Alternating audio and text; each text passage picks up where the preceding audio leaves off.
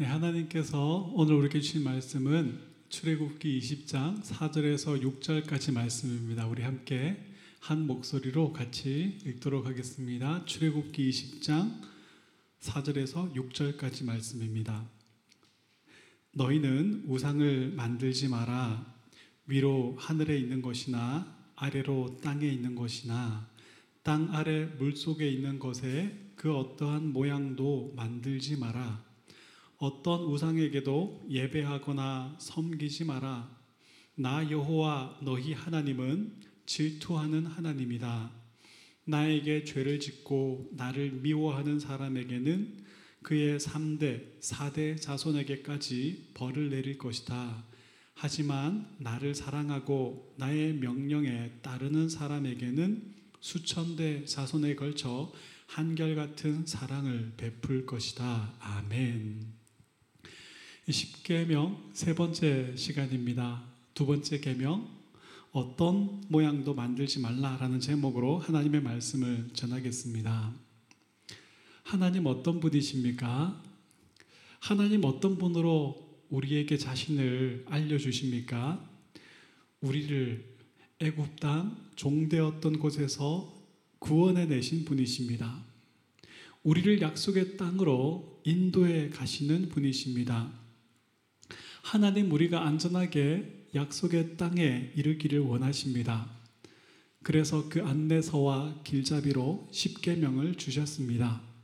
그래서 교회 역사 속에서 성도들은 이 십계명을 감사 생활의 규칙이라고 불러왔습니다. 어, 뭔가 하지 말라라는 명령으로 우리의 자유를 제한하는 법이 아니라 감사 생활의 규칙이라고 불러왔습니다. 신약 시대를 살아가는 우리에게도 이 십계명이 적용될 수 있을까요? 적용될 수 있습니다. 먼저 구약 시대의 이스라엘 교회와 신약 시대의 교회는 서로 다른 두 교회가 아닙니다. 예수 그리스도께 속한 예수 그리스도를 머리로 한 하나의 교회입니다. 또한 이스라엘을 종되었던 집 애굽에서 구원해 내신 하나님이 그 아들을 통하여서 죄와 사망에 종되었던 우리를 구원하신 바로 그 하나님입니다. 이스라엘을 약속의 땅으로 인도해 내신 하나님이 우리의 구원을 완성해 내고 계시며 이제 곧 완성해 내실 바로 그 하나님입니다. 계명은 지금도 우리가 어떻게 그 구원의 하나님을 즐거워하며 그 하나님께 영광을 돌려야 할지 알려주는 안내서와 길잡이의 역할을 합니다. 많은 사람들이 어떤 방법으로든 하나님을 섬기기만 하면 하나님이 좋아하실 것이라 생각합니다. 하지만 그것은 사실이 아닙니다. 성경은 우리가 생각해낸 하나님을 우상이라고 말합니다. 또한 우리가 생각해낸 방법으로 하나님을 예배하는 것을 우상숭배라고 말합니다. 우리는 하나님을 성경을 통해서 자신을 계시해 주신 대로 믿어야 합니다. 또한 하나님을 섬기고 예배할 때에도 하나님께서 정해 주신 방법을 따라서 예배하고 섬겨야 합니다.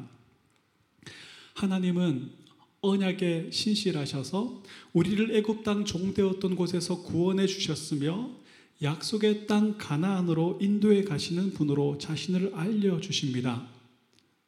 그리고 하나님은 우리가 어떻게 하나님을 섬겨야 할지도 알려주십니다. 첫 번째, 하나님 외에 다른 신들을 두지 않아야 합니다. 두 번째, 하나님을 어떠한 모양으로든지 만들지 않아야 하고 절하지 않아야 합니다. 이것이 첫 번째 계명과 두 번째 계명입니다.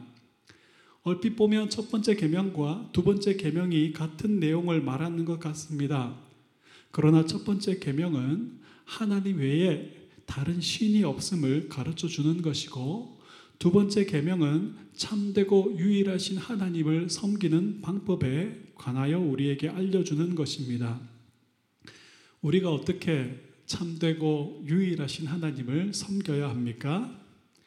하나님을 어떠한 형상으로든지 만들어서 예배하거나 절하지 않아야 합니다. 더 나아가서 성경이 가르쳐 주는 방법으로 영과 진리로 예배해야 합니다.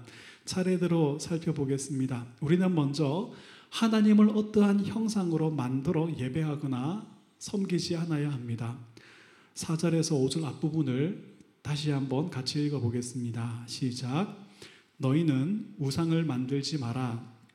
위로 하늘에 있는 것이나 아래로 땅에 있는 것이나 땅 아래 물 속에 있는 것에 그 어떠한 모양도 만들지 마라.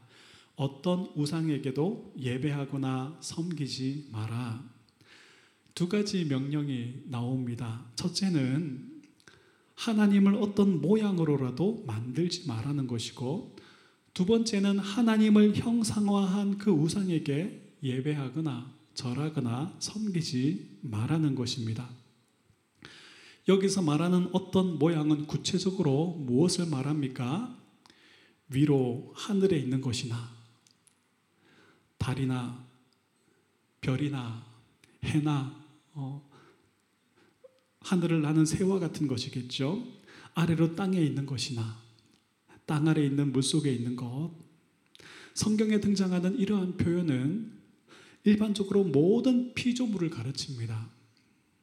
우리는 어떠한 형상이든지 만들지 말라라는 이 계명을 들으면 우상을 숭배하는 사람들이나 미신을 섬기는 사람들이 만들어 놓은 조각품이나 그림을 생각합니다. 하지만 이 계명이 우리에게 말하는 형상은 하나님을 형상화한 것을 말합니다. 하이델베르그 교리 문답도 똑같이 우리에게 가르쳐 줍니다. 우리 96문을 같이 한번 읽어 보겠습니다. 제가 문제를 읽겠습니다. 제2 계명에서 하나님께서 원하시는 것은 무엇입니까? 어떤 형태로든 하나님을 형상으로 표현하지 않는 것이고 하나님이 그의 말씀에서 명하지 아니한 다른 방식으로 예배하지 않는 것입니다. 이스라엘 주변 나라들은 그들이 신으로 섬기는 것들의 형상이 있었습니다. 애굽에는 태양의 모양을 한 신부터 소, 독수리, 개구리, 뱀과 같은 모양의 신들이 80여 개가 넘게 있었습니다. 성경에 등장하는 블레셋의 바알 신은 일반적으로 사람의 모양을 하고 있었고 다곤 신은 물고기의 모양을 하고 있었습니다. 어떤 신의 경우 여러 가지 모양을 섞어 만들어 놓은 것도 있었습니다. 그러나 하나님께서는 이스라엘 백성들에게 하나님을 이와 같은 방식으로 하나님을 어떤 형상으로 만들어서 섬겨서는 안 된다 말씀하십니다. 이러한 방법으로 예배하는 것은 하나님께서 말씀에, 말씀으로 명하시지 아니한 다른 방법, 즉 우상숭배의 방식으로 예배하는 것이 됩니다. 하나님은 어떤 형상으로든 만들어 섬겨서는 안 된다 말씀하시는 이유가 무엇입니까? 모세는 이렇게 설명합니다. 신명기 4장 15절에서 19절을 우리 쉬운 성경으로 같이 읽어보겠습니다. 시작.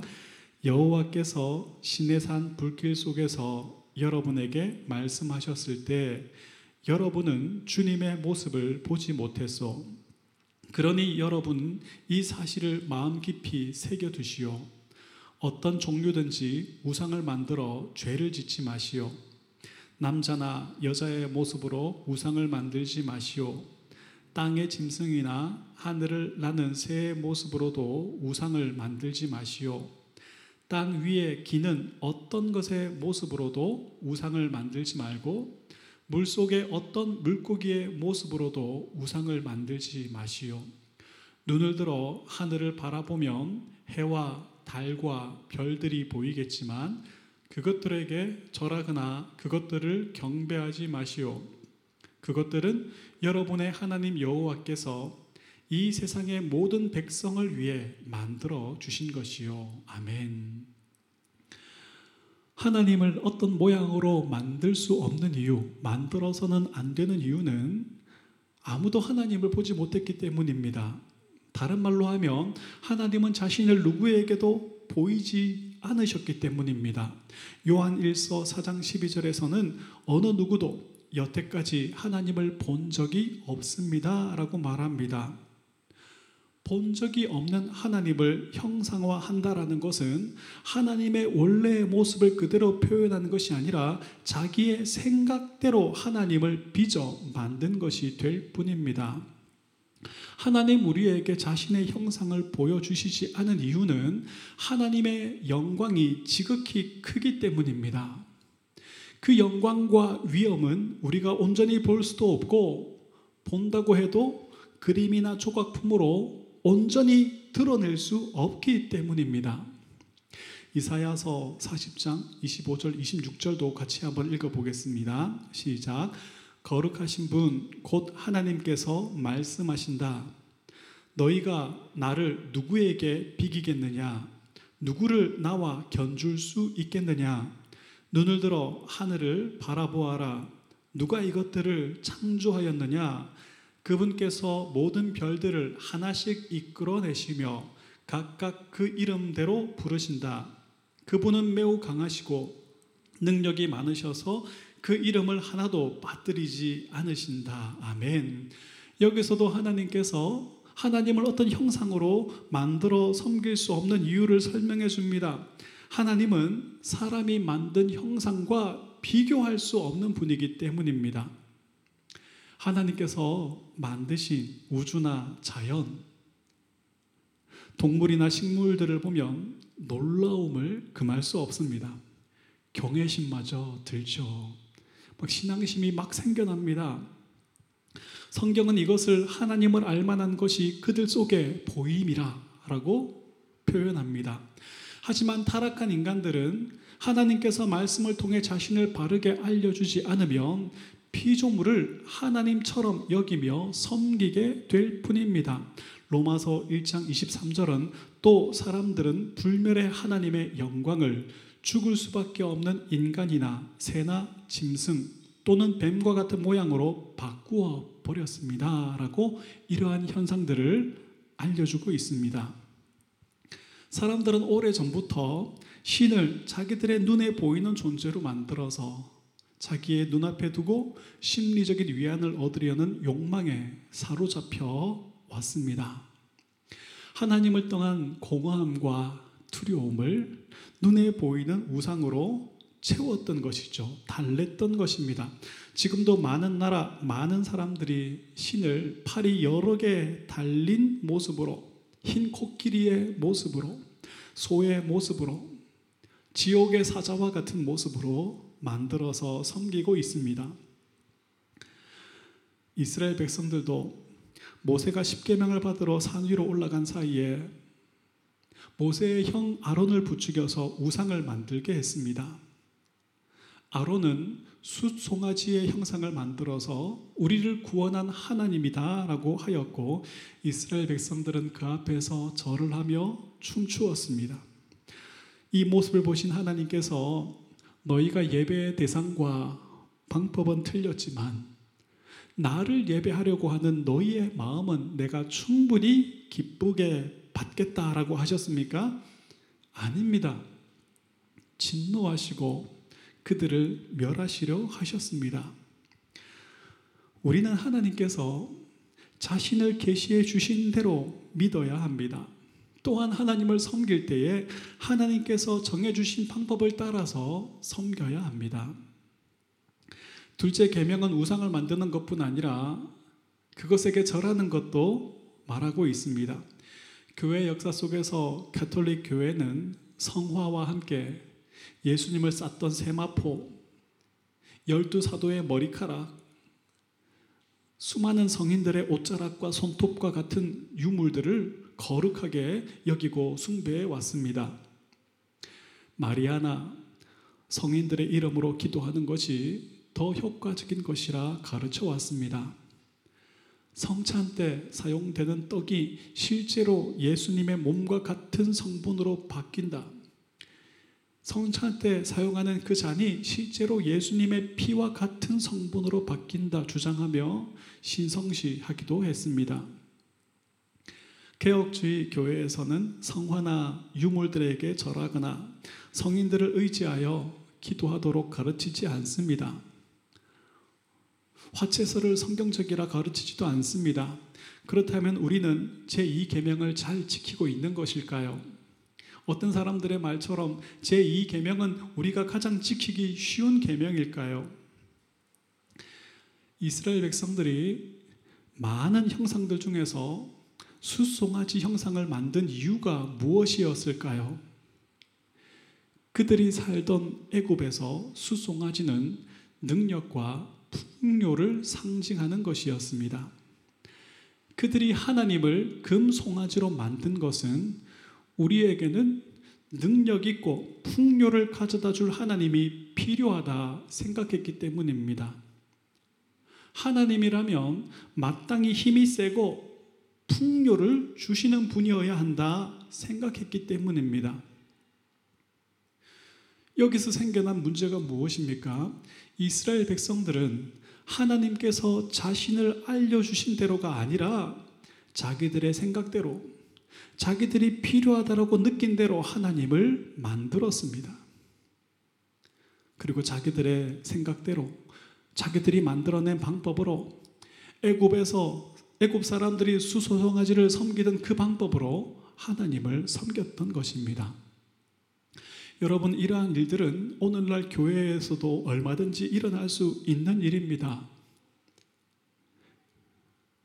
매주일마다 강대상에서 하나님 어떤 분이신지 선포되고 있지만 하나님을 하나님께서 말씀으로 자신을 계시해 주신 대로가 아니라 신비한 영적인 체험을 하게 해주는 분으로 정성을 다해서 복을 빌면 소원을 성취시켜 주는 분으로 가르치는 교회들이 얼마나 많이 있습니까? 예수님을 자기 백성을 그들의 죄에서 구원하시기 위해 오신 분이 아니라 자신이 원하는 것을 얻게 해주는 분으로 병을 고쳐주고 내 문제를 해결해주고 떡으로 나를 배불리게 해주는 그런 분으로 만들어 섬기는 일들이 얼마나 많이 있습니까? 이러한 것들이 두 번째 계명을 어기는 것입니다.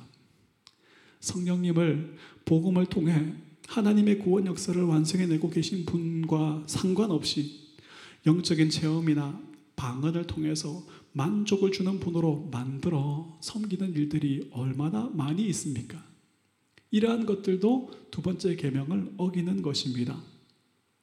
우리는 종종 어린 아이들이나 신앙생활을 시작하는 사람들을 위해서 예배의 순서나 방법, 설교의 내용과 스타일을 바꾸는 것이 효과적일 것이라 생각합니다. 전도할 때 말 잘하는 사람이, 전도의 방법에 능통한 사람이, 혹은 큰 교회 담임 목사가 하면 더 효과적일 것이라 생각합니다. 이렇게 복음의 능력이 하나님과 하나님의 말씀으로 주어진다라는 것이 아니라 우리의 노력이나 우리가 발견한 효과적인 방법을 통해 나타나는 것이라 생각하는 것도 두 번째 계명을 어기는 것입니다. 많은 사람들이 하나님을 사랑의 하나님이라고 말합니다. 그러나 그들 중에 하나님의 심판을 믿지 않는 사람들이 있습니다. 하나님은 사랑의 하나님이시기 때문에 자기가 만든 피조물을 지옥에 던지실 리 없다라고 말합니다. 지옥은 실제로 있는 것이 아니라 하나님께서 사람들에게 겁을 주어서 착하게 살도록 만들기 위해 그렇게 만든 것이라고 말합니다. 하지만 성경은 하나님을 사랑의 하나님이심과 동시에 심판하시는 하나님으로 우리에게 알려주십니다. 우리는 우리의 생각대로가 아니라 성경을 통해서 하나님께서 자신을 알려주시는 대로 하나님을 배우고 알아가야 합니다. 어떤 사람은 세계 곳곳에 일어나는 고통을 보면서 불의한 일들을 보면서 하나님은 전능하신 분일 리가 없다라고 생각합니다. 하나님 살아계시고 전능하시다면 이런 고통의 문제, 이런 불의하고 악한 일들은 다 없어져야 한다라고 생각합니다. 하지만 성경은 우리가 사는 이 세상이 고난이 많음과 동시에 하나님은 전능하신 분이시며 신실하게 은혜를 베푸셔서 우리의 구원을 택한 자들의 구원을 완성해내고 계심을 알려주고 계십니다. 열심히 전도하는 사람들 중에 죄를 용서하시는 하나님에 대해서는 믿지만 하나님의 영원한 작정과 선택에 대해서는 믿지 않으려는 사람들이 있습니다. 하나님께서 영원 전부터 어떤 사람은 택하시고 어떤 사람은 버리셨다면 전도가 왜 필요하냐 생각하는 것이죠. 하나님의 주권보다 인간의 선택이 구원에 결정적인 영향을 준다라고 생각합니다. 하지만 이들도 하나님께서 자신을 계시해 준 대로 믿지 않고 그들이 생각하기에 좋은 대로 믿는 것입니다. 이러한 것들이 두 번째 계명을 어기는 것이 됩니다. 그렇다면 우리는 어떻게 참되게 하나님을 섬겨야 합니까? 사람이 만들어낸 방법이 아니라 하나님께서 가르쳐 주신 방법대로 하나님을 섬겨야 합니다. 다시 한번 생각해 보십시다. 왜 하나님을 어떤 형상으로 만들어 절하면 안 됩니까? 어떤 형상도 어떤 피조물도 하나님과 비길 수 없기 때문입니다. 하이델베르그 교리 문답 우리 97문을 함께 읽어보겠습니다. 그렇다면 어떤 형상도 만들면 안 됩니까? 하나님은 어떤 형태로든 형상으로 표현될 수 없고 표현해서도 안 됩니다. 피조물은 형상으로 표현할 수 있으나 그것에 경배하기 위해 또는 하나님께 예배하는 데 사용하기 위해 형상을 만들거나 소유하는 일은 금하셨습니다. 우리는 성경과 그 교리문답이 알려주는 대로 하나님을 경배하기 위해서 하나님을 어떤 형태로든 만들지 않아야 합니다. 이 십계명을 진지하게 고민해 보신 분이라면 이런 고민들을 해 보셨을 것입니다. 하나님을 그림으로 그리면 안 되는가? 그러면 그 유명한 그림 천지 창조는 제2 계명을 어긴 것인가? 아이들의 성경 공부 자료에 예수님을 캐릭터화 시킨 것은 이 계명을 어긴 것인가? 예수님이 등장하는 영화도 두 번째 계명을 어긴 것인가? 우리는 이러한 것들을 피하고 멀리해야 하는가? 우리는 계명을 문자적으로 이해하려 해서는 안 됩니다. 유대인들은 안식일을 기억하여 거룩히 지키라는 계명을 문자적으로 이해해서 얼마만큼 거리를 가는 것이 일이 되고 얼마만큼의 양 혹은 얼마만큼의 무게를 들고 가는 것이 일이 되는가를 정해 놓았습니다. 그리고 그것을 철저하게 지켰죠. 하지만 이러한 것들은 이 계명을 주신 하나님의 의도를 벗어난 것입니다. 우리의 고민이 어떤 그림은 그려도 되고 어떤 그림은 그림이 안 되는가 여기에만 초점이 맞추어지면 우리는 똑같은 실수를 반복하게 됩니다. 다시 한번 생각해 보십시오. 하나님께서 두 번째 계명을 통해서 하나님을 형상화하는 것을 금하신 이유는 우리가 만든 형상이 하나님의 본질과 인격과 성품을 다 담아낼 수 없기 때문입니다. 앞에서 살펴본 것처럼 하나님은 그 어떤 피조물과도 비길 수 없는 분이기 때문입니다. 무엇보다 중요한 것은 하나님은 어떤 형상을 통해서 자신을 가르치지 않으시고 오직 말씀을 통해서만 자신을 드러내시고 가르쳐 주시기 때문입니다. 이 내용을 하이델베르그 교리문답 98문에서는 이렇게 설명합니다. 같이 읽어보겠습니다. 그렇다면 교회에서는 평신도를 위한 책으로서 형상들을 허용해도 안 됩니까? 그렇습니다. 우리는 하나님보다 더 지혜로운 채해서는 안 됩니다. 하나님께서는 그의 백성들이 말 못하는 우상을 통해서가 아니라 그의 말씀에 대한 살아있는 강서를 통해 가르침 받기를 원하십니다. 아멘. 그의 말씀에 대한 살아있는 강설은 예배 때 선포되는 복음, 설교를 말합니다. 우리는 하나님께서 자신을 어떤 형상으로 우리에게 보여주셨다면 우리가 하나님을 더 잘 이해하고 더 쉽게 이해했을 것이라고 생각합니다. 방금 말씀드린 것처럼 어린 아이들이나 신앙생활을 시작하는 사람들을 위해서는 예배의 순서나 방법, 설교의 내용이나 스타일을 바꾸어야 한다라고 생각합니다. 감동을 주는 그림이나 영상, 울고 웃기는 이야기로 사람들의 마음을 활짝 열어놓으면 하나님을 쉽게 받아들일 것이라 생각합니다. 그러나 여러분, 전도라는 어리석은 방법, 설교라는 딱딱하고 예시대적인 방법 말고 새롭고 신선하고 재미있는 방법을 동원하는 것이 더 효과적일 것이라고 생각하는 것은 하나님을 우리를 하나님보다 더 지혜로운 채 하는 것일 뿐입니다. 하나님은 사람들이 고안해낸 효과적인 방법이 아니라 말씀을 통해서 복음 증거를 통해서 택한 자들을 구원해 내시는 분이십니다. 구원해 내신 자들의 믿음을 견고하게 하셔서 그 구원을 완성해 내시는 분이십니다. 이것이 제2 계명에 순종하기 위해서 설교를 하도록 택하심과 부르심을 받은 목사와 그를 통해 하나님의 말씀을 듣는 모든 성도들이 반드시 그리고 항상 기억해야 하는 것입니다. 말씀과 성육신, 즉 예수님께서 인간의 몸을 입고 이 땅에 오신 사건에 공통점이 있습니다. 우리 편에서 인간 편에서 만들어낸 효과적인 방법이 아니라 하나님 편에서 주신 방법이라는 것입니다. 우리 편에서 하나님께 다가가고자 만든 것이 무엇입니까? 바벨탑입니다. 하나님께서 알려주신 방법이 아니라 우리가 하나님을 예배하기 위해 만들어낸 방법이 무엇입니까? 금송아지를 만들어 섬기는 것이고 나답과 아비우처럼 다른 불을 가지고 하나님께 나아가는 것입니다. 하나님 이것을 용납하시지도 기뻐하시지도 않으셨습니다. 하나님 편에서 주신 유일한 방법이 무엇입니까?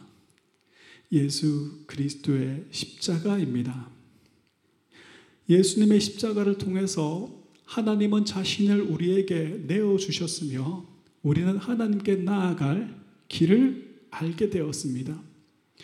우리 편에서 만든 효과적인 방법이 아니라 전도에 미련한 방법, 우상을 만들어 섬기는 효과적인 방법이 아니라 그의 말씀에 대한 살아있는 설교, 즉 예배와 예배를 통해서 선포되는 말씀을 통해서만 우리는 하나님을 바르게 알아갈 수 있고 하나님을 참되게 예배할 수 있습니다. 은혜의 방편인 말씀과 성례와 기도를 통해서만 구원 얻은 하나님의 백성으로 세상을 이기며 살아갈 힘과 위로를 얻는 것이죠. 이것이야말로 사람의 편에서 나온 지혜가 아니라 하나님의 지혜입니다. 우리가 만들어낸 방법이 아니라 하나님께서 우리에게 허락하신 방법입니다. 성경은 우리에게 하나님을 참되게 예배하는 방법으로 영과 진리로 예배하도록 가르칩니다. 요한복음 4장을 보면 예수님께서 사마리아 우물가에서 한 여인을 만나 주십니다. 이 여인은 예수님을 지혜로운 랍비나 선지자로 여기고 이렇게 묻습니다. 우리의 조상들은 이 산에서 예배하였으나 유대인들은 예배할 수 있는 유일한 장소는 예루살렘에 있다 주장합니다. 어디서 예배하는 것이 참된 예배입니까? 이스라엘 역사 속에서 사마리아 사람들은 이방인들과 피가 섞여버린 민족으로 취급되었습니다. 유대인들은 사마리아 사람들을 이방인과 같이 여겼습니다. 그들이 살고 있는 땅을 피해서 먼 길을 돌아서 목적지까지 갔으며 그들이 예루살렘에서 하나님께 제사하는 것을 금지시켰습니다. 그러자 사마리아 사람들은 출애굽할 때 율법이 낭독되었고 축복이 선포되었던 그리심 산에 성전을 지어서 하나님께 제사를 드렸습니다. 사마리아 사람들은 그리심 산에서의 제사를 유대인들은 예루살렘에서의 제사를 하나님이 받으시는 유일한 제사다라고 주장했던 것이죠. 예수님 어떻게 대답해 주십니까? 23절과 24절을 같이 한번 읽어 보겠습니다. 시작. 그러나 참되게 예배하는 사람들이 영과 진리로 아버지께 예배할 때가 올 것인데 지금이 바로 그때요. 그리고 하나님께서는 이렇게 예배하는 사람들을 찾고 계시요. 하나님께서는 영이시기 때문에 하나님께 예배하는 사람들은 반드시 영과 진리로 예배해야만 하오. 여러분, 우리가 이 말씀을 이해하는데 가장 중요한 열쇠는 하나님은 영이시기 때문에 라는 바로 이 표현입니다. 성경에 등장하는 이러한 표현은 하나님은 우리와 같은 육신이 아니라는 것을 강조하는 것입니다. 우리가 생각해내고 만든 방법, 어디에서 예배를 드리면 더 효과적일까? 이러한 생각은 육으로 드리는 것입니다. 하나님을 육신적으로 예배하는 것입니다. 하나님 이런 예배를 받지 않으십니다. 모든 시대의 하나님의 자녀가 하나님께 참되게 예배하는 방법은 성령과 진리로 성령과 진리라고 표현되는 하나님의 말씀을 통하여 밖에 없는 거예요. 하나님의 말씀에 대한 살아있는 설교 외에 다른 것을 더 효과적인 것으로 여긴다면 그것은 우리가 하나님보다 우리를 더 지혜롭게 여기는 것이 됩니다. 이것은 어리석은 일이며 두 번째 계명을 어기는 것이 됩니다. 우리는 예수님의 십자가 복음과 그 복음을 통해 역사하시는 성령님을 통해서만 하나님을 참되게 바르게 알아갈 수 있고 하나님을 참되게 바르게 예배할 수 있습니다. 구원의 능력은 구원 얻은 우리가 세상을 넉넉히 이기며 살아갈 힘은 오직 예수님의 십자가 복음과 이 복음을 통해 역사하시는 성령님을 통해서만 우리에게 주어집니다. 할렐루야. 이 사실을 분명히 알고 복음 증거를 통해서 우리를 향한 교회를 향한 구원 계획을 신실하게 완성해내고 계신 하나님께만 감사와 영광을 돌리는 새생명교회 성도님들 되시기를 축복합니다. 말씀을 맺습니다.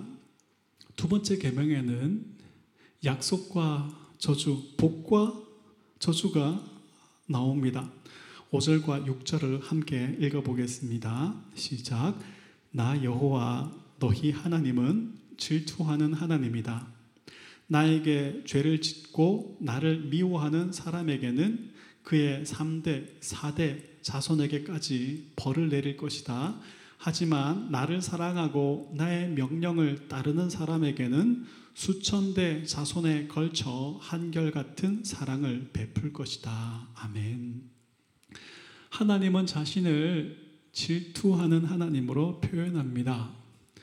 이런 표현을 우리가 보고는 하나님 정말 유치하게 작은 일에 질투하는 분이신가 이렇게 생각해서는 안 됩니다. 내가 사랑하는 대상이 다른 사람을 혹은 다른 것을 나보다 더 사랑할 때 느끼는 감정이 질투입니다. 그렇다면 이 표현이 담고 있는 내용이 무엇입니까? 우리를 향한 하나님의 크신 사랑입니다. 하나님 우리를 사랑하시기 때문에 우리를 택하여 구원하셨습니다. 하나님 우리를 사랑하시기 때문에 참되고 영원한 복과 즐거움을 누리게 하시기 위해서 약속의 땅으로 인도해 가십니다. 하나님 우리를 사랑하시기 때문에 이 길을 걸어가는 데 있어서 실패하지 않도록 계명을 우리에게 주셨습니다. 우리의 마음에 하나님의 눈앞에 다른 신들을 두지 않는 것이죠. 하나님을 형상화하여 섬기지 않고 영과 진리로 하나님의 말씀으로 하나님을 예배하도록 하시는 것이죠.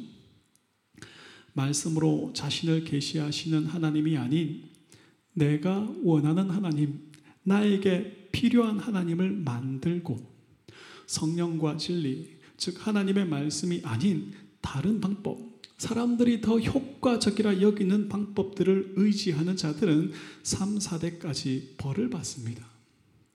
이 말은 부모가 악하기 때문에 혹은 부모가 믿지 않기 때문에 아무런 죄도 없는 그의 자녀들도 벌을 받는다 이런 의미가 아닙니다. 역대하 25장 4절의 말씀처럼 오직 각 사람은 자기의 죄로 인하여 죽을 것이라 말씀하십니다. 벌이 3, 4대까지 이른다라는 이 성경의 표현은 신앙에 있어서 부모의 영향에 관한 것입니다. 부모가 하나님보다 더 사랑하고 의지하는 우상을 만들어 섬기고 하나님께서 자신을 계시한 것과 다른 엉뚱한 하나님을 만들어 섬기고 이 세상을 복과 즐거움으로 쫓느라 하나님의 말씀과 예배를 가볍게 여기면 자녀들은 자연스럽게 그 모습을 닮아가게 됩니다. 쫓아가게 됩니다. 하나님을 즐거워함, 하나님을 사랑하고 두려워하며 예배하는 것을 잃어버리게 됩니다. 이것 자체가 저주이고 벌인 거예요. 바로 이 벌을, 이 저주를 3, 4대까지 이르는 벌이라고 표현해 놓은 것입니다. 그러나 부모가 하나님께서 자신을 계시하신 대로 믿으며 하나님의 말씀과 하나님을 예배함을 즐거워하고 그것을 가치 있게 여기면 자녀들은 자연스럽게 그 모습을 닮아가게 됩니다. 그러면 그 사람과 그의 자녀들은 하나님의 큰 사랑과 약속과 보호하심 아래 있게 됩니다. 성경은 이 복이 크고 좋은 것이기 때문에 수천 대에 이르는 복이라고 표현해 놓은 것입니다. 아버지와 어머니 된 여러분,